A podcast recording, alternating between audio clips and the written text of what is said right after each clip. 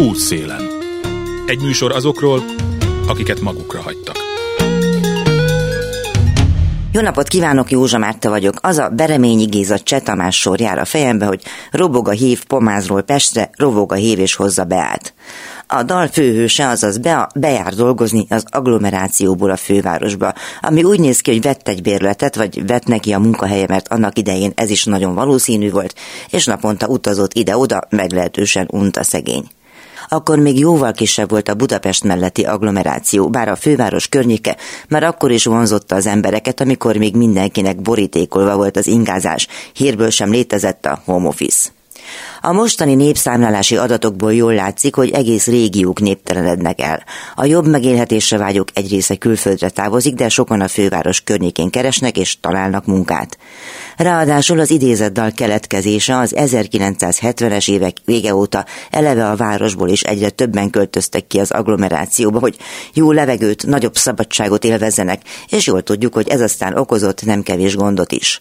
Közismert, hogy az eredetileg falunak épült települések nem tudták követni a megnövekedett igényeket. Nincs elég bölcsöde, ovi, sok helyen a vízellátása is gond van, aminek persze most éppen a kormányzati tehányság és vagy hozzáértés hiánya is az oka.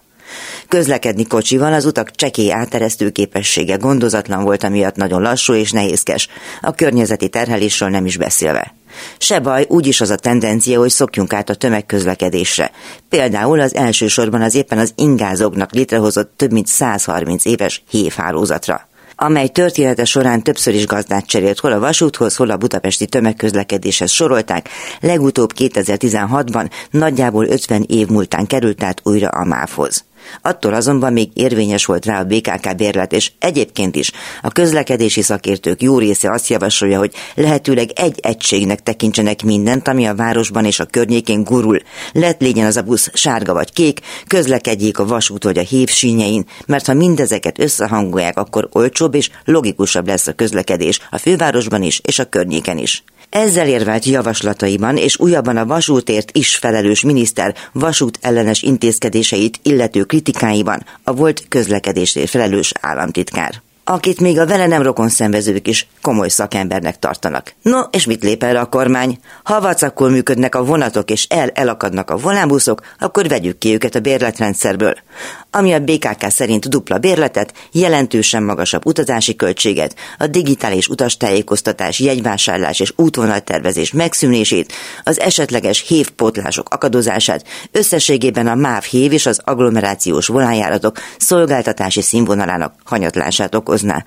Vagyis jóval drágábban cserébe rosszabb körülmények között ingázhatnának az agglomerációból beutazó százezrek, akik jó részének már rég nem a munkahelye fizeti a bérletét, se egyet, se duplát. Azaz, lefordítva magyarra, ha a szakértő paszkázik a miniszterrel, akkor dögöljön meg a szomszéd tehene is a robogó, vagy dübörgő, vagy ki tudja milyen gazdaságban. Útszélen. Ádám és Oktáv karácsonyra készülnek, 86 látássérült és vak gyerek várja az angyalkát. Ádám pszichológus és vak, Oktáv pedig segítőtársa, egy kicsit lusta labrador. Vak gyerekek és vakvezető kutyák számára tartottak ma közös karácsonyt Miskolcon. Az ajándékok nagy része játék és édesség, de vannak közöttük ruhák, használati tárgyak, például hajgöndörítő, hajvágó vagy éppen torta készítő eszköz. A kívánságok nagyon gyorsan teljesültek, a meghirdetés első napján két óra, a másodikon már csak egy óra kellett ahhoz, hogy minden gyerek angyalkára lejjen. Mindenki lelkes és rengeteg új angyalka jelentkezett. A gyerekek többsége látássérül, de most is vannak olyan gyerkőcök, akik hátrányos helyzetűek, vagy a jelenlegi helyzetben nincs mód arra, hogy ajándékot kapjanak karácsonykor. Balog Ádám a Baráthegyi Vakvezető Kutyaiskola pszichológusának a szavait idéztem. Ő a rendezvény ötletadó szerkesztője, és az ő kutyája Oktáv, aki vakvezető kutya, és segít majd az ajándékok átadásában. Jó reggelt, Ádám, izgul. Most csütörtök reggel van, amikor beszélgetünk, és mindjárt indulnak egy eseményre, ahol hát sok minden történik, amiről beszélünk majd. Ön a baráthegyi vakvezető kutyaiskola pszichológusa. Azt hiszem, hogy ezeket a dolgokat így egyenként, úgy írtam ezt a titulust, ezt egyenként érdemes volna megbeszélni. Kezdjük el azzal, hogy pszichológus és olyan gyerekekkel és talán felnőttekkel is foglalkozik, akik látássérültek, vakok, vagy pedig gyengén látók. Ez mit jelent tehát, hogy ez az egész történet Miskolcon hogy néz ki? megmondom őszintén, hogy kicsit, illetve természetesen megmagyarázom. Tehát a Baráthegyi Vakvezető Kutya Iskola egy épületen belül van a látássint rehabilitációs központa. Mind a kettőnek a fő profilja, mind a két alapítványnak a látásszintek segítése. Egyik oldalról maga a rehabilitáció, másik oldalról pedig a vakvezető kutyás közlekedésnek a, a megtanítása, átadása, lehetőségnek biztosítása. Így mind a két területen azt gondolom, hogy egy látássérültnek, akár aki most vesztette el a látását, vagy esetleg már olyan mértékben romlott a látása, akkor szüksége van mindenféle segítségre, ebbe beletartozik a lelki segítség, a mentális segítségnyújtás is. Én így kapcsolom ebbe a történetbe, ebbe a két alapítványba, és igen, főként felnőttekkel, de gyermekekkel is szoktam foglalkozni, és, és hát a látássérülés tekintetében pedig vegyesen, tehát nálunk vannak gyengénlátók, aliglátók és igen teljesen vak személyek is így a két alapítványon belül az én munkám elég széles körű. A rehabilitációban magának a látássérülésnek a, a tímét, állapotát segítek feldolgozni, az ottani mentális hívásokat segítem végvezetni. A vakvezető kutyás vonalon pedig hát azokat a klienseinket, akik most uh, szereztek vakvezető kutyust, vagy esetleg még előtt állnak, akkor nekik ennek az új a megismerésében segítek, illetve hát itt a kiképzői programban maguk a kiképzőknek, a kölyök nevelőknek a munkáját, hiszen azért egy, egy kutya felneveléssel nagy felelősséggel is néha azért stresszel jár. Ott van már a helyszínem? Igen, én már most itt vagyok az alapítvány épületében, és már most várjuk az érkező gyerekeket, illetve még itt szakembereket, akik megérkeznek a mai napon. És hogy van Oktáv kutya, ugye úgy hívják? Igen, Oktávnak hívják. Hát ő is izgatott, meg itt van velem még a nyugdíjas kutyusom is, Dana. Mind a ketten már nagyon izgatottan várják és kíváncsiak. Hát minden évben egy, egy nagy kihívás nekik is, hogy akkor itt látnak együtt a gyerekekkel. Azt olvasom, hogy 86 gyerek érkezik most, akiknek a többsége látássérült, de vannak olyanok is ezek szerint, akik nem, hogyha ez a többsége szó, ez számít valamit. Nyilván lehetnek akár testvérek, vagy pedig testvérek is vannak köztük, illetve már az első évtől kezdve igyekeztünk kicsit kiszélesíteni a, a angyalkázásnak a körét, mondjuk úgy, így bekerültek olyan gyermekek is, akik kifejezetten olyan hátrányos helyzetben vannak, vagy kerültek az elmúlt időszakba, ami megnehezíti így a karácsonyi ünnepi készülődést. Így vannak olyan gyermekek, akiket szociális munkások által próbáltunk meg felkeresni, és ezek a szakemberek által próbáltunk meg tőlük kívánságot kérni, és a szakemberek segítségével is jutatjuk el hozzájuk az ajándékot. Az az esemény, ami most megkezdődik, az a Karácsonyi Angyalkák című történet. Hogy néz ki egyébként Miskolc, Borsod, a régió, a megye, és így tovább abból a szempontból, hogy a látássérült és vagy vak gyerekek és felnőttek hogyan jutnak segítséghez. Tehát írja le nekem körülbelül azt, hogy ez hány embert érint, és mi itt a probléma. A Baráthegyi Vakvezető Kutya Kiképző Alapítvány az országos szintű segítséget tud biztosítani, tehát ott, ott bárhonnan az egész ország területéről érkezhetnek kliensek, igénylések arról, hogy vakvezető kutyát szeretnének. Itt ez 18 év felett áll rendelkezésre, beadják az igénylő űrlapot, ott a kiképző kolléga felveszi velük a kapcsolatot, és onnantól kezdve pedig, hogyha van egy megfelelő kutyus számukra, akkor azt átadjuk, segítjük a közös munkájukat, és így tovább. A maga rehabilitációs központ pedig régiós, tehát itt az Észak-Magyarországi régión belül tevékenykedik. Itt mi főként olyan személyeket próbálunk meg felkeresni, elérni, akiknek a látása nagy mértékben romlott, vagy esetleg teljesen elvesztette az elmúlt időszakban, és az ő életvitelüket próbáljuk meg segíteni, akár egy közlekedés tanulással, mindennapos tevékenységek oktatásával, de van szociális munkásunk, aki tud az ügyek, hivatalos ügyek intézésében segíteni, úgyhogy ez eléggé széles körben lefedett történet. Maga a karácsonyi angyalkázás pedig elsősorban itt a megyén belül indult el. Mm, az idei évben szélesedett ki annyira, hogy egy budapesti irányt is próbáltunk beletenni a történetbe. Ott az egyik gyengénlátó általán, gyengénlátók általános iskoláját vontuk be, és onnan is érkezett most hozzánk 20 gyengénlátó gyermek, akik majd részesülnek az ajándékokban. Meggondolom Miskolci kalandokban, mert feltehetőleg azért nem csak ajándékot kapnak a gyerekek, hanem lesz ott valamilyen program is, vagy bármi más mindenképpen az alapítványon belül kezdünk ott, hogy egy vendéglátással, itt kutyás élmény, igyekeztünk kölyökkutyust, nyugdíjas kutyust, terápiás kutyust bevonni a mai eseménybe, és akkor innentől kezdve pedig hát nyilván a lehetőségek majd, hogy mi hogyan tudunk tovább menni a mai napon. Mi az a nyugdíjas kutyus? azok a vakvezető kutyusok számítanak nyugdíjas kutyusnak, akik már hivatalosan nem dolgoznak a gazdájuk mellett, hanem hát lényegében tényleg nyugdíjazásra kerülnek, és onnantól kezdve vagy a gazdájukkal tudnak maradni, vagy ha ott valamilyen körülmények miatt, akár betegség miatt, vagy bármi miatt szükséges nekik egy olyan felügyelet, akkor pedig egy örökbefogadó családnál vannak. És az nem viseli a kutyákat egyébként? Nem, nem szokta, igyekszünk, külön olyan kolléga van, aki arra figyel, hogy mindig egy megfelelő családhoz kerüljenek, szeretetben és megfelelő gondoskodásban részesüljenek. Egyébként ez az esetek nagyon kis töredéke, a legtöbb esetben mindig a gazdájukkal maradnak, és az új vakvezető kutyussal alkotnak lényegében egy új családot. Vakvezető kutyus az mit jelent? Tehát, hogy mindenkinek javasolt-e, hány éves kortól javasolt-e, és milyen egy ilyen kutya?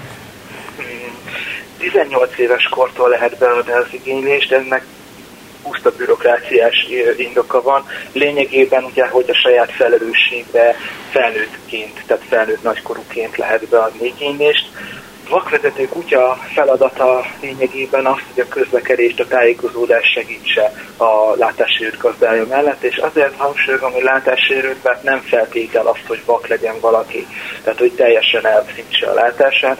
Nagyon sok olyan kliensünk van, aki aliglátóként, vagy egyszerűen csak a szürkületi, rossz megvilágítású körülmények között veszi nagyobb igénybe a segítséget a kutyusnak, de lényegében az ő esetükben is magában a tájékozódásban, a közlekedésben segít egy ilyen kutya. Ez a fő feladatuk a gazdájuk mellett lényegében. Hát az, hogy, hogy hogyan is néz ki, általában ugye Labrador, vagy hát most már csak az alapítványnál Labrador kutyusok vannak, akik képzésben Hát itt egy olyan fél éves, egy éves kiképzés előzi ezt meg, aztán pedig egy közös tanulás, közlekedési vizsga, és azt követően még egy utánkövetés végig a, a kutya élete munkája során. Mesélj egy kicsit Oktávról, már elkezdtük, de akkor most folytassuk egy kicsit. Tehát, hogy mióta van önnél, stb. milyen a viszonyuk? Oktáv hozzám tavaly nyáron érkezett, és ő ősszel vizsgáztunk le, úgyhogy lényegében hivatalosan az volt a vakvezető kutyus mellettem. Ő most egy négy éves labrador, azért, azért hallgattam el egy időre, mert hogy hát egy nagy testű, mondjuk azt, hogy egy ilyen kis, tényleg egy ilyen kis püsmackó, kutyus. Nagyon szeretem egy porcton nyugodt, kiegyensúlyozott kutya. Talán viccelődtünk is azzal itt az alapítványon belül, hogy amikor egyetemista voltam és elsőnek kutyusom lett Dana, ő akkor egy nagyon pörgős, gyors léptű, mondjuk úgy, egy kicsit munkamániás kutyus volt, és akkor időben erre is volt szükség, hiszen akkor nagyon sok mindent csináltam, nagyon sok fele járkáltam, mentem, dolgoztam, tanultam. Most pedig így azért a pszichológusi munka mellett egy, egy sokkal nyugodtabb, kiegyensúlyozottabb, kiszámíthatóbb életkörülmény mellett megérkezett Oktáv, aki nagyrészt a munkám során, amikor van benne nálam kliens, akkor általában alszik. Szóval ő egy ilyen borzasztó nyugodtan kezeli ezeket a dolgokat, de egy nagyon jó kapcsolat van köztünk, és én nagyon szeretem őt, így igazából tényleg együtt vagyunk egy család. Vagy csak jobb az időbeosztása, és gondolja, hogy nem minden munkaidőt kell munkával tölteni. Akár az is lehet, hogy ebben én is fejlődtem. Ön ugye ez látássérült. Igen, én teljesen vak vagyok. A kutya nélkül, és gondolom tud boldogulni, mit ad hozzá a kutya? Én előtte, mielőtt kutyám lett, fehérbottal közlekedtem, igen, tehát a közlekedéssel nem volt gond. Én őszintén megmondom, hogy egy stabilitást és egy biztonsági érzetet ad mindig hozzá egy kutya az én közlekedésemhez, életemhez. fehér bottal is lehet teljesen jól és stabilan közlekedni, nagyon sok látássérült ugye ezt a lehetőséget választja inkább, ugye ez egyéni döntés. Számomra a kutya mindig egy társat jelentett magam mellett, és tényleg egy olyan biztonságos kapcsolódást, akire bármikor lehet számítani, ha az ember közlekedik. Ezen kívül otthoni körülmények között pedig kifejezetten tényleg egy társ, egy barát, aki, akivel ott az együttérés az, az sose unalmas. És a feleségével is jobban van. Majd a kutya. Igen, igen, igen, mindenképpen. Hát úgy e- együtt, igen, egy, tényleg egy, egy nagy család. Én úgy fogalmaztam, hogy látássérült, ön mondta, hogy vak. Nyilván van a nyelvi regiszterben egy csomó megfogalmazása ennek, hogy vak, világtalan, látássérült, és így tovább. Hogy látja, hogy a nem vak látássérült világtalan társadalom mennyire fejlődött akár csak az ön életében vagy tapasztalatában, és pszichológusi tapasztalatában, és a tekintetben, hogy hát most az integráció rosszul lenne, de hogy normálisan bevonjon mindenkit mindenkibe. Hát az én a saját életemet tekintve az elmúlt 12 évet, amióta én nem látok, azt az időszakot nézve ebben azért egy nagyfokú fejlődés volt tehát sokkal informáltabbak, tájékozottabbak az emberek, nyíltabb a kommunikáció látássérült és nem látássérült ember között. A szóhasználat pedig egyébként tényleg teljesen változó. A látássérült szó egy, egy ilyen összegző jellegű, tehát ebben lényegében minden bele tartozik. A, sok, sok olyan személy, aki a vak szót nem szereti, ezt meg szokta jegyezni, hogy, hogy ezt, ezt nem szeretné, hogyha így hívnák. Ez nyilván egyénfüggő, hogy ki, hogyan és miként szeretné, hogy erre így hivatkoznának. Én azt szoktam mondani, hogy uh, itt is a kommunikáció fontos, tehát hogyha nyíltan meg tudjuk kérdezni és rá tudunk kérdezni, tudunk róla beszélni, akkor mind a két fél részéről lehet egy együttműködés, úgymond az integráció megvalósulhat. Ebben nagyon sokat fejlődött a Magyarország társadalma, tehát azért azt tapasztalom, hogy sokkal, sokkal nyitottabbak, tényleg informáltabbak ezen téren, de ha mégsem, akkor pedig kérdeznek és mernek odalépni, megkérdezni, hogy segíthetnek-e, vagy hogy bármi szükség van-e. Hát meg nyilván azért az informatikai fejlesztések is hozzájárulnak ahhoz. Igen emlékszem, hogy láttam olyan hát ilyen város maketteket, amelyek kimondottan vakoknak készültek, hogy el tudják képzelni, hogy hogy néznek ki mondjuk Kaposvár, vagy ehhez hasonló. Szóval ezek látványdolgok, vagy tényleg használnak? Nagy részt is, is azt gondolom, tehát kevés olyan hely van azért, ahol ezt használja egy látássérült.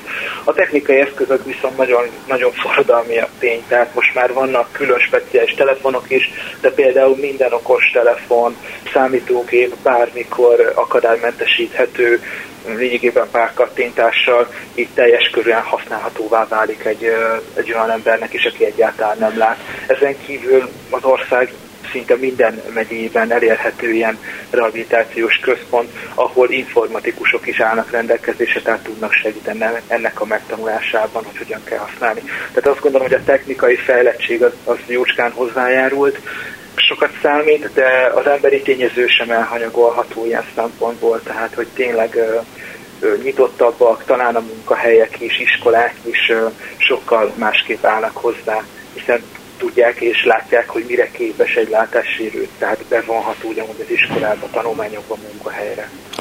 Ennek vannak korlátai? Nyilván ez egy álkérdés volt, nyilván vannak korlátai, de hogy gyakorlatilag bármilyen szakmát meg lehet célozni egy fiatalnak, aki mondjuk vak. Hát azokat a munkákat, ahol nem szükséges kifejezetten szigorúan azt, hogy lásson az ember, és azt nem lehet semmilyen más alternatív módon megoldani, az nyilván egy korlát, egy kizáró tényező, de egyébként ezt a számítva, igen. Tehát ezt, ezt a számítva azt gondolom, hogy, hogy lényegében bármilyen olyan helyet, ahol alternatív megoldásokat lehet akár az informatikus segítségével alkalmazni, az megcélozható. Például arra gondolok, hogy korlát, hogy például egy orvosi szakma ugye nyilván nem egy járható út de lehetnek más szakmák, csak azért kérdeztem, mert egyszer voltam egy olyan táborban, ahol vak gyerekek kerékpároztak, biciklitábor volt a tandem biciklivel, és ott az egyik srác azt mondta nekem, hogy ő szeretne színész lenni, és hogy miért ennek nincsen semmi fajta akadálya. Igen, igen, például persze. Tehát ott az adott nyilván képző, vagy hát tanulmányi központ, vagy intézmény az, ami, az, amivel egyeztetni kell, meg mellette nyilván utána az adott munkahelyen kell ebben egyeztetni, hogy akkor ez hogyan kivitelezhető, de nincs akadálya. Tehát nyilván az ilyeneknek sincs, sőt, akár a, a sportolói karrier sem egy kizáró tényező. Nekem is számtalan is ismerősön van, akik teljesen vakok, és mégis profi sportolói karrier futnak. Ön is sportol, nem? Igen, én is sportolok, bár én nem profi szinten, de, de valóban igen sportolok. És küzdősportban? Igen, igen. Visszatérve a pszichológusi munkájára, zömmel, vagy kizárólag, vagy nem csak vak és látássérült emberekkel foglalkozik? Én az alapítványi kereteken belül csak látássérült kliensekkel foglalkozom.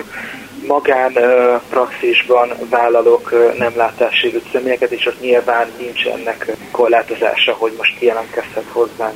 Van-e előnye annak a látássérült gyerekekkel való foglalkozásban, felnőttekkel való foglalkozásban, hogy ön ezt így belülről látja, vagy pedig a madár és az ornitológus szerepét azt különböztessük meg egymástól? Talán azt mondanám itt is, is, is. Mindenképpen annyi előnye van, hogy hogy is fogalmazom, tehát hogy belelátok ténylegesen abba az élethelyzetbe, amit ők átélnek. Magam is átéltem, akár a mindennapokban tapasztalom ugyanazokat a nehézségeket, akadályokat. Tudok akár konkrét megoldási javaslatokkal élni, de ugye itt jön a hátrány, hogy nyilván nekem azt el kell tudnom különíteni, hiszen ezek az én saját egyéni megoldásaim, az nem biztos, hogy egy másik látássérült személynek is jól fognak működni, vagy esetleg egyáltalán működni fognak. Tehát itt igen, kicsit el is kell választani, el is kell különíteni, tehát húzni kell egy határt, ugyanakkor valamennyire jobban belelátni, gyakorlatilasabban belelátni segít a problémákba. Azok a gyerekek, akiknek van valamilyen látás problémájuk, most mindegy is, hogy mennyire, azok zömmel szoktak pszichológushoz fordulni, vagy hogy mondjam, abstát szükségük van-e arra, hogy valamilyen lelki támasz is kapjanak, amiatt, hogy elvesztették a látásokat, hogy esetleg anélkül születtek, vagy gondolom, hogy a kettő között is lehet különbség, és nagyon nagy lelkileg. Persze, persze, de teljesen nagy különbségek vannak a között, hogy most valaki születésétől kezdve látásért, vagy később fogja elveszteni a látását, vagy később fog romlani. Mind a kettőnek megvannak a maga lelki és mentális nehézségei. Változó egyébként, hogy milyen mértékben és hogyan keresnek segítséget. Alapesetben nem, hogy mondjam, nem, nem egy biztos feltétel, hogyha valaki látásért, akkor pszichológusi segítségre fog szorulni. Vannak nyilván olyan személyek, akik ezt végig csinálják akár egyedül, vagy megpróbálják egyedül végig csinálni, de a lehetőség az mindig jó, hogy fennáll. A lehetőség mindenkinek fennáll? Azt gondolom, hogy igen, tehát az, hogy egy pszichológusi segítséget kapjanak, az azt gondolom, hogy igen. Nyilván nálunk itt ez a régió érintett, de ugye említettem, az országon belül vannak máshol is ilyen rehabilitációs központok. Ezek ingyenesen elérhetőek, maga a szolgáltatás is ingyenes, tehát azt gondolom, hogy ezek a segítségek bárkinek igénybe vehetőek. Miért lett pszichológus? Én őszintén megmondom, pont ezért hoztam azt a példát, én orvos szerettem volna lenni gyermekkoromban, viszont akkor kezdett el nagy mértékben romlani a látásom, így ez teljesen kizárt lett, hogy orvosi szakmába bármire is jussak. Így nagyon sokat gondolkoztam azon, hogy mégis hogyan tudnám ezt, ezt a életérzés, ezt a hivatásérzést továbbvinni, és így választottam a pszichológiát, mert lényegében ez is egyfajta segítségnyújtás, csak nem testi, hanem egy, egy lelki, egy mentális segítségnyújtás. Így ebben szerettem volna mindenképpen már gyerekkoromtól kezdve helyezkedni, hogy tudjak segíteni másoknak, tudjam azt a támogatást esetleg megadni, amire éppen az adott embernek szüksége van, hogy tovább tudja vinni a saját kezében az életét. És ebben volt segítsége? Mármint a tanulásban? Hát abban, hogy nagyjából le tudja küzdeni azt a kognitív problémát, hogy orvos szeretnék lenni, de már nem látok, vagy nem tudom, hogy hogy volt ez a romlás, hogy hétfőről kedve, vagy... Hát ez hosszú éveken keresztül ment nálam ez a romlás, tehát nekem órás koromtól kezdve indult el ez a látásromlás. Én nem akkor akartam pszichológus lenni, de hogy órás koromtól kezdve romlott a szemem, pszichológusi szakmát azt általános iskolában találtam ki, és onnantól kezdtem el ezért a célért küzdeni. Nekem nagy segítséget adott a családom azt, hogy azért az, ez egy támogató légkör volt a hátam mögött, illetve hát akkor még ugye az integráció nem volt olyan magas fokon, illetve a technikai felkészültség sem még akkor.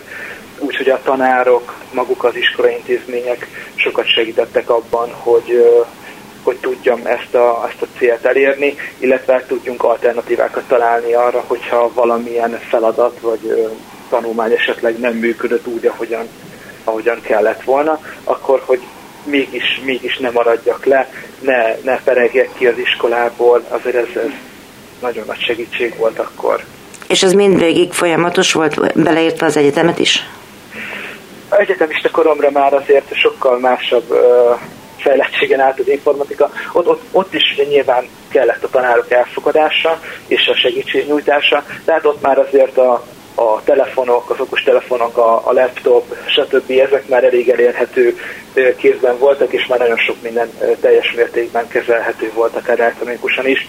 Így már nem nyilván sokkal könnyebben megoldható volt akár egy írásbeli vizsga is, mint mondjuk általános iskolás koromban de, de igen, tehát nyilván az ottani tanárok elfogadása, az, hogy, hogy támogatták ezt a fajta törekvésemet, az egy nagyon nagy segítség volt. Mondja a szülőknek egyébként, tehát azoknak a szülőknek, akiknek látássérült gyerekük születik, vagy azzá válik elromlik a látásuk, van-e szükségük, lehetőségük arra, hogy hát támogassák őket, hiszen ez nem csak a gyerek problémája talán. Mindenképpen persze, tehát itt a szülőknek is egy nagyon nagy nehézséget jelent az, hogy hogy a gyermekük látássérült lesz, vagy hát látássérülté válik. Nekik is van ugye lehetőség itt a, a rokonokat, közeli hozzátartozókat is tudjuk segíteni. Nyilván nem akkora mértékben tudunk támogatást adni, mint maguknak a klienseknek, de természetesen nincsenek elzárva vagy kizárva ebből a lehetőségből. És azt gondolom, hogy szükség is van rá, hiszen egy szülőnek nagyon nagy lelki megterhelést is tud jelenteni azt, hogy a, gyermeke látássérült, vagy akár bármilyen ugye fogyatékossággal rendelkezik, és ebben, ebben a támogatást ugyanúgy nekik is meg kell adni, hogyha igénylik vagy szükségük van rá nem akarom nagyon sokáig fenntartani, hogy tudjon részt venni ebben a jamboriban, vagy mindjárt mesél, hogy mit lát, de ez egy ilyen, tulajdonképpen egy ilyen családias ünnepség, úgy értem, hogy a közös problémák hozzák össze az embereket, és egy olyasfajta hangulatú dologra gondoljunk most a karácsonyi angyalkák ünnepség kapcsán, ahol nagy család gyűlik össze. Van olyan, aki igen a szüleivel érkezik, nyilván nem mindenkinek van erre lehetősége, de igyekszünk igen ezt a családias légköré alakítani, tehát itt jön olyan gyermek, akinek az édesanyja, édesapja is látássérült akár, de most csatlakozik majd hozzánk olyan támogatott gyermek, aki önmaga nem látássérült, viszont az édesanyja igen. Igen, és hát olyan filmeket is láttam meg, hasonlókat, amelyből kiderül, hogy igen, tehát hogy mindig valaki támasza lesz a családban, akár egy gyerek is mondjuk a látássérült szülőknek. Persze, tehát itt, hogyha van egy kiegyensúlyozott, stabil családi légkör, akkor itt a támogatás oda-vissza működik. Tehát egy látássérült is tud támogatni, egy gyermekes segíteni, de nyilván itt fontos azt, hogy ő szülőként érezze magát, ha látássérült, hanem a gyermek részéről pedig azt gondolom, hogy fontos, hogy gyermeknek érezze magát, és akár ez a karácsony angyalkázásnak lehet egy célja is, hogy igen, itt, itt nyugodtan gyermeknek érezheti magát, itt gyermekkívánságokat, ajándékokat, játékokat teljesítettünk, és ezeket fogják most teljes mértékben széttépni a csomagolást és, és kivontani. Hogyha megkeresni a jó tündér, akkor mit gondolna? hogy mire volna leginkább szükség, most nem csak önöknél, hanem úgy általában. Tehát mindig lehet valamit javítani, ugye beszéltünk arról, hogy mind az informatika, mind a társadalmi szemléletformálás az sokat javult az elmúlt években, de hogy mire kéne jobban koncentrálni? Hát akkor egy pszichológusi választodok, a türelem és a kommunikáció az még mindig fejleszthető azért minden esetben.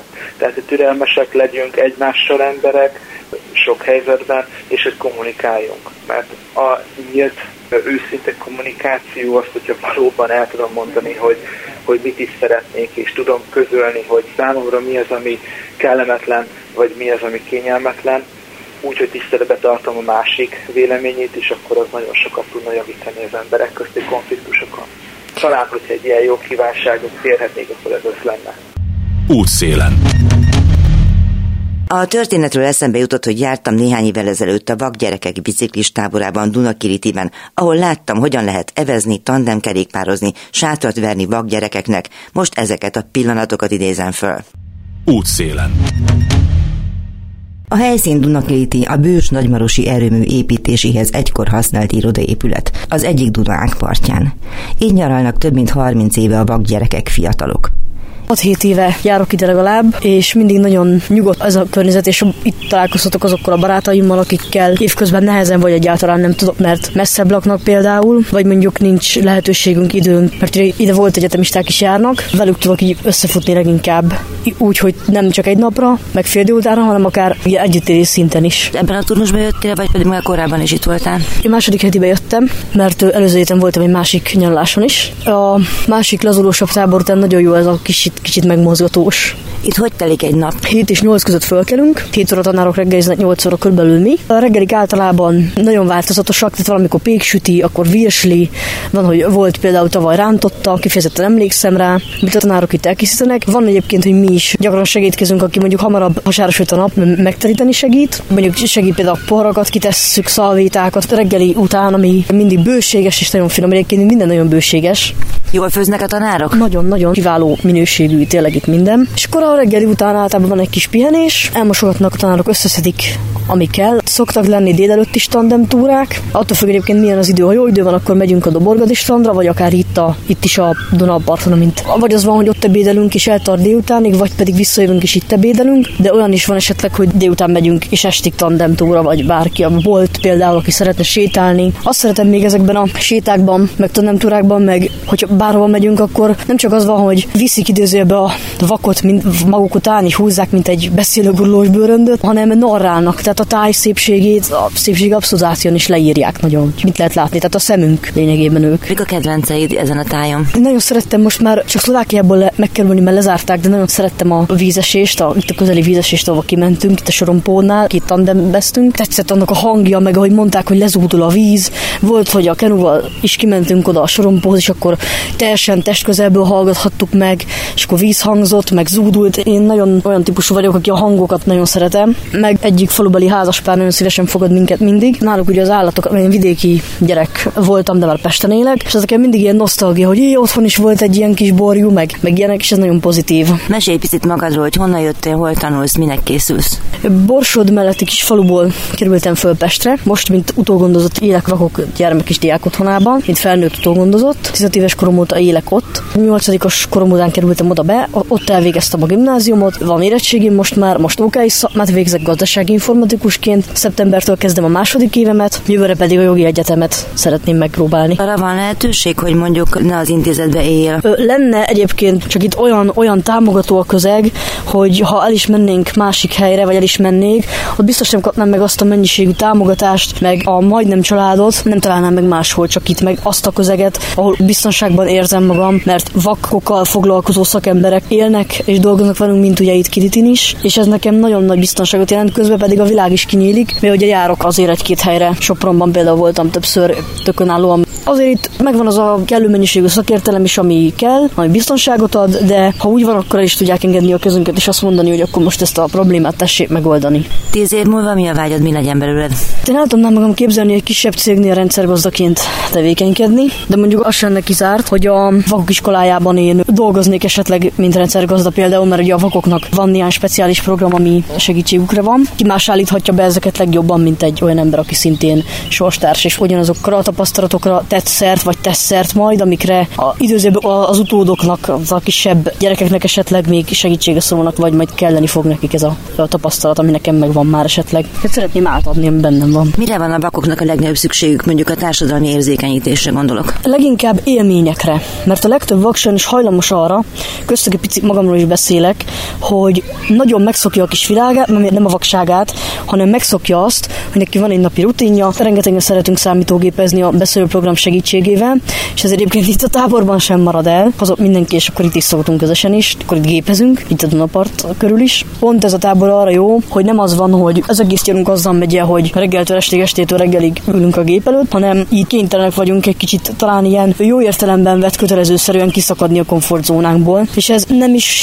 hisszük feltétlenül, hogy mekkorát tud dobni rajtunk. Elején lehet, hogy valaki kicsit nyögvenyelősen indul neki ennek, de aki neki indul, aki tehát mindig feltöltődve, és úgy jöttünk vissza, hogy de jó, hogy ezt nem hagytam ki. Ha pedig valaki kihagyja, akkor ú, de kár, hogy nem voltam ott. Tehát ilyen érzések vannak szerintem itt mindenkiben. A látótársadalom mennyire tud együtt élni a vakokkal, mennyire gondolja azt, hogy ez nem az ő problémája? Azt gondolom, hogy van mit javítani. Természetesen nek, a mi hozzáállásunkon pláne, meg a látó emberek hozzáállásán is van azért. Viszont én tapasztalok valamiféle javulást. Most már nagyon-nagyon bátortalanul is, de oda mernek menni. És csak arra tudnám biztatni az embereket, hogy menjenek oda egy vakhoz, mert a vakember nem biztos, hogy oda tud menni ahhoz, aki érdeklődően nézi már 5 perce őt. Csak mondjuk nem mer oda menni. Tehát kommunikáció, minden arról szól szerintem. És annak a hiánya az a társadalmi problémákat is megnöveli, ennek az ellenkezője viszont abszolút lecsökkenti. Tehát ez tényleg közösségtől, közektől és a magától a vaktól is függ. De személy szerint nekem az a tapasztalatom, hogy most már azért, ha egy kicsit látják, hogy a vak ez egy picit nyitottabb, mondjuk humorral kezeli a problémát, például ha én itt ülök egy idegennel, és azt mondom neki, hogy milyen szép a kilátás, látod, és akkor rög egyet, hogy jó van, ennek is van humora, akkor talán jobban, mert persze ezt se kell túltolni, mert van, aki túltolja ezt a vakos poénkodást, de ez általában be, beszokott válni. Születésodóta vak vagy? Igen, sokan mondják azt, hogy világtalan, de nem vagyok világtalan, mert ugyanilyen tapasztalatokkal rendelkezem, mint más, csak ezeket máshogy szerzem meg. Igazából ez nekem teljesen természetes. Úgy kezelem, mint, mint mondjuk a kedves hallgató azt, hogy lát. Útszélen. Szövés, fonás és egyéb betanított munkák. Jó esetben ezeket a szakmákat tanulhatják ki a vakok. Előfordul, hogy valaki masszőr lesz. Az értelmiségi szakmák azért változatosabbak. Ismerünk vak zenészeket, jogászokat, és egyre többen tanulnak informatikusnak. Ez utóbbi fejlődése remélhetőleg újabb szakmákhoz és lehetőségekhez segíti őket, különösen ha ebben partner a látótársadalom is. Klapacsek Dániel is visszatérő vendég a táborban. Ő más utat választott. Valószínűleg ő a térség egyetlen vak színi növendéke. Nagyon-nagyon szeretem az itteni programokat. Az éjszakai séták, a strandolások, az erdei séták, például a nappa, azok is hangulatosak szoktak lenni. Akkor a szalonnasütögetés is nagyon jó szokott lenni. Hol él, mit tanul, mit csinál? Ágyai vagyok, ez Kalocsa mellett van egy kis település, de most Budapesten vagyok nagyon sokat, mert egy alapítványi színiskolába járok. A Főnisz Dráma stúdió növendéke vagyok, másodéves. Igazából én mindig is ezzel szerettem volna foglalkozni, színészettel. Színészettel vagy rendezéssel is? Olyat kapnék a sostól, hogy éppen ez össze nem, nem dobnám vissza, nem mondom, de elsősorban a rendezést azt így nem, így magamtól nem. Színészet az gyerekkorom óta vonzott, meg érdekelt. Rájöttem, hogy ez az én utam, csak hát a vakság miatt ugye államira nem vesznek fel, de itt, itt megtaláltam a helyem, és, és bízom benne, hogy innen meg lesz, hogy hogyan tovább. Vannak olyan színházak, vagy olyan formációk, ahol esetleg alakítanak ilyet, ahol tud majd játszani? A Baltazár Színház van, ami ilyen. Ott főként dankorosok vannak, nem? Épp ez az, tehát értelmi sérültek vannak, próbáltam oda menni, úgymond karrierindításnak, de nem vált be. Vakok között nem sok ilyen van, aki ezzel akar foglalkozni. Akit van egyébként? Amatőr van a vakrepülés szintársulat, de akik tényleg komolyan akarnának foglalkozni ezzel, Magyarországon úgy tudom, hogy én vagyok az első. A külföldön lehet, hogy van, de arról nem tudok. Ennek nem néztem utána, megmondom őszintén. Szülei tanárai támogatják a színészi pályán? Anyukám maximálisan, ez olyan vegyes helyzet. Van, aki azt mondja, hogy inkább filmben kéne elhelyezkednem, egyébként nekem azzal sem volna bajom, igyekszem, be vagyok regisztrálva egy holom casting ügynökségbe, úgyhogy konkrétan most így várok, mert ugye az a rendezőtől függ, ők veszik fel a kapcsolatot az ügynökségektől, és aki megtetszik, mondjuk egy, egy filmre, amilyen karaktert keresnek egy filmhez, amilyen arc, meg, meg tehát mindent megnéznek, és hogyha én olyan vagyok, akire gondolnak mondjuk a filmbe, akkor szólnak. Ez az egyik, amit kapok, hogy inkább filmezni kéne, mert a színház az vakon nem egyet látott már az illető, hogy hogy eltörte a kezét, lábát a kollégája, meg ilyenek, és hogy vakon nem, veszi, nem veszélytelen. Másik oldalról azt kapom meg, hogy felejtsem el, mert hogy az úgyse fog összejönni, úgy, hogy van, felejtsem el, menjek fonni, tehát ilyet is kaptam már. Harmadrészt pedig azt mondja, hogy miért ne úttörőnek kell lenni, és megmondom őszintén, igazából, ha a motivációmat kéne sorolnom, akkor azt két évezedig is sorolhatnám, szóval az, az, az így nem, de az egyik oldala, ami a motivációmat adja, az pont ez a harmadik, hogy úttörőnek kell lenni. Tisztelet a kivételnek, de annyira belemennek ebbe, főleg vakos közegbe, hogy ez nem lehet, meg nem vakos, meg, meg, meg hogy, meg mint, és tehát úttörőnek kell lenni. Valakinek el kell kezdeni kitaposni ezt az utat, hogyha valaki más a jövőben esetleg ugyanerre adná a fejét, vagy másra, amit nem néznek ki a látók, de mégis meg lehet csinálni, akkor jöjjön. Hát engem az, az államira azért nem vesznek fel, gyakorlatilag az a kijelentés mindig, hogy nem mert félünk a vakságtól, hogy hogy mozogna a színpadon, ez úgy van megfogalmazva, hogy félünk attól, hogy ön hogy mozogna a színpadon. Pedig egy előzetes színpadbejárással például, meg csapatmunkával, meg megbeszéléssel meg lehetne oldani. Nyilván kompromisszum kell az én oldalamról is, meg a rendezői oldalról is, tehát nyilván, ha fogalmazhatok így tisztelettel, akkor kettőn a vásár, de nem lehetetlen. Mik a szerepálmai? Nagyon szívesen játszanék mondjuk bármilyen Shakespeare darabban, mert hihetetlenül tisztelem, és nyilván lír király nem leszek például a termetemet elnézve, bár ez ki tudja mennyire változik a jövőben, illetve igazából én bármit eljátszom, ha terelhetem egy kicsit filmes dologra, akkor mondjuk egy Doctor Who-ból a doktornak valamelyik kutatását játszani, vagy magát a doktort, mert rajongó vagyok. Ha i- ilyen szerepet kapnék, hát az tényleg az az életem álma. És ki a kedvenc színésze? Billy Piper. Útszélen. A táborban a fiatalok olyan képességekre tesznek szert, amiről maguk sem gondolták, hogy alkalmasak rá. Van, aki megtanult fát vágni, de olyan fiatallal is találkoztam, aki pecázni tanult meg, és fogott is halat. Sátrat is tudnak már verni, és nem egyszer nyársalnak szalonnát vagy mást az esti tábortűz mellett. A bátrabbak egy-egy estét kint is töltenek a sátorban.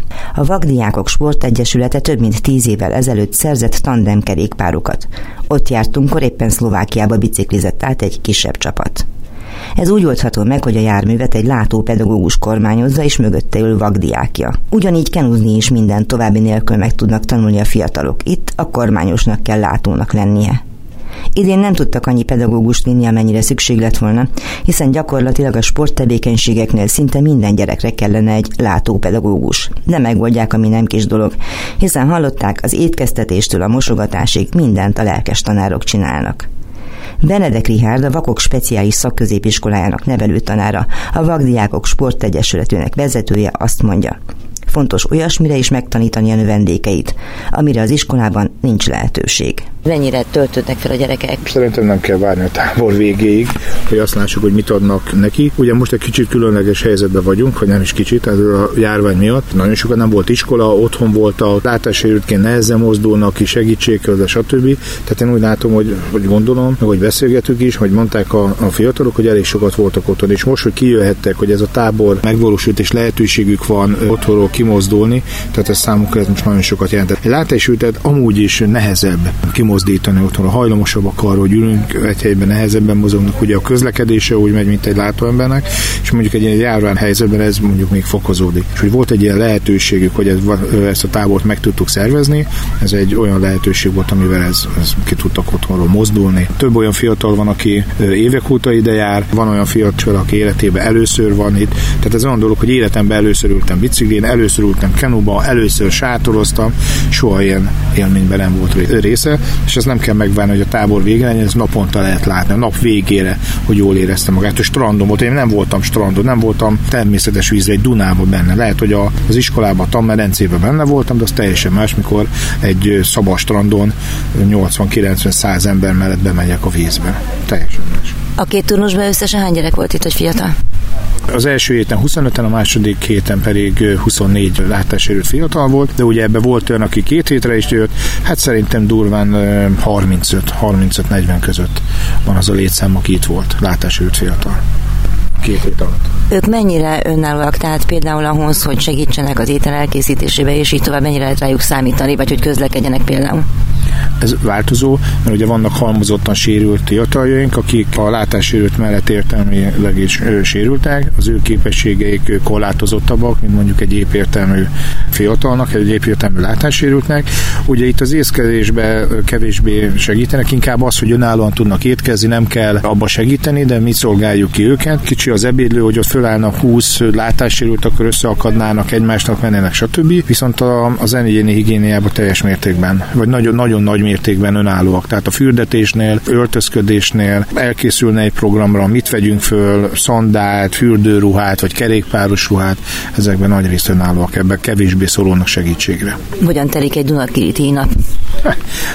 rutinszerűen úgy, hogy reggel kelünk, elmenjünk bevásárolni. A napi étkezés például úgy van, hogy az ebédet a, a helyi óvodából hozzuk el, a vacsorát és a reggelit pedig mi készítjük el. Tehát reggel fölkelünk, elkészítjük a reggelit a gyerekeknek, utána megreggelizünk mi is felnőttek, kísérők, és utána megbeszéljük a napi programot. A strandra megyünk, akkor el, elkészülünk a strandra, plédek, itt közelben van a táborhoz egy szabostrand, és kétféleképpen tudunk kimenni. Van az autónk, a mikrobusz, és azzal visszük a gyerekeket, és a tandem kerékpárokkal, és akkor megbeszéljük azt, hogy ki melyik gyereket viszi a strandra, kétszer is szoktunk fordulni. Vége van a strandnak, hazajövünk, ebédelünk, mi terítünk meg a gyerekeknek, mi szolgáljuk őket, utána mi megint megebédelünk, és utána délutáni program jön, strand, biciklizés, boltba megyünk, ugye most is ben voltak a gyerekek a boltba, mert ugye a tábor egy olyan másfél kilométerre van a falutól.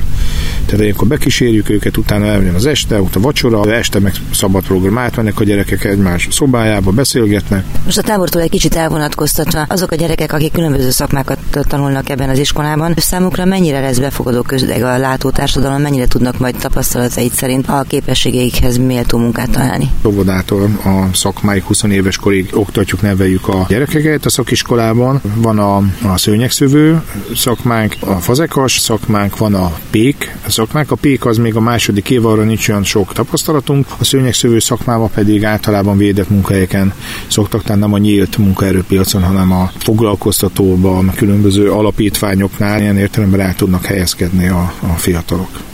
És mire eljutnak a szakképzőbe, vagy érettségig adott esetben, addigra ők mennyire tudják megtanulni azt, hogy önálló életvitelt tudjanak vinni majd. Tehát az öltözködéstől a boltba menetelig és minden egyéb.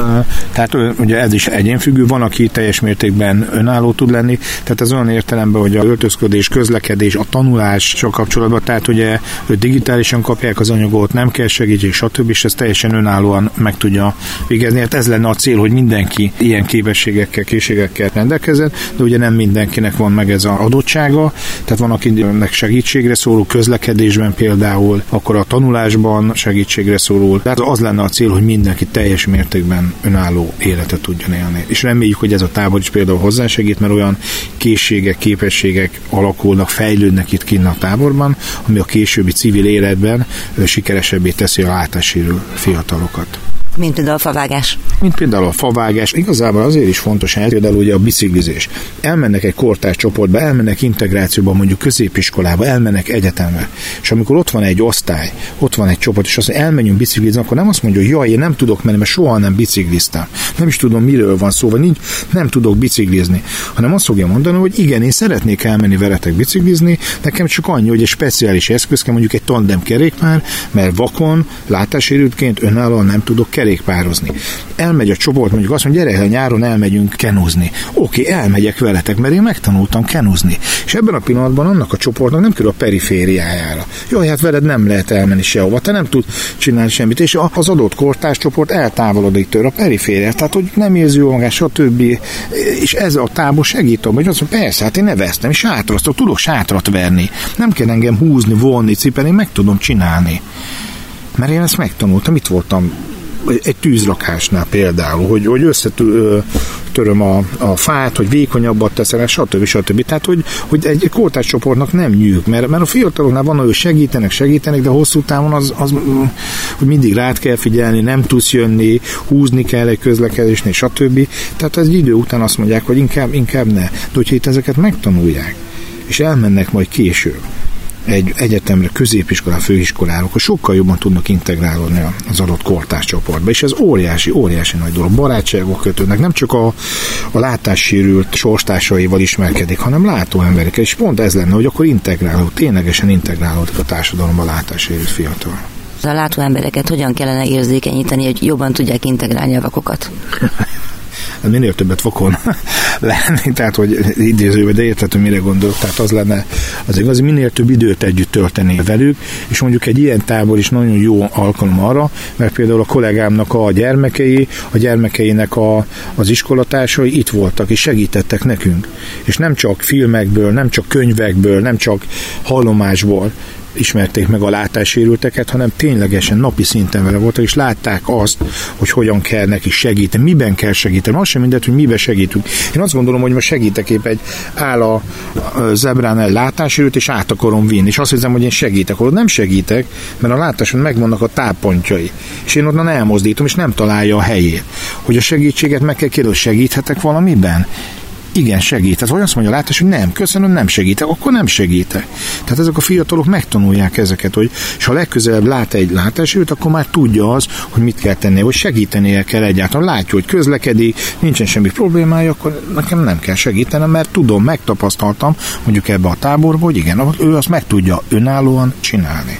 Tehát integráció nevelésben is. Így van, így van, így van, így van, így van. De, de ez ugyanaz például, amikor évtizedek óta ide járunk, és bemegyünk a faluba egy boltba és hogy ott is, hogy köszönünk, hogy hol vannak a termékek a boltban, hogy ott találkozunk a falubériekkel, ha megszólítanak, hogy válaszolunk, vagyis a falubériek is, hogy látnak egy látásőtek, így nagy kerek szemük, hogy jaj, most mi ez, most, most mit kell csinálni, mert megszokták, mert ide járunk 30 éve, ismernek bennünket, tudják, hogy miről van szó. Valog Ádám a Baráthegyi Vakvezető Kutyaiskola pszichológusa volt a vendégem, majd felidéztük egy korábbi adásból a vakgyerekek kerékpáros táborát a sziget közben. Figyelmüket köszönöm, boldog karácsonyt és jó pihenést kívánok. Jövő héten is várom Önöket, Józsa Mártát hallották. Önök az útszélen adását hallották a Klubrádióban.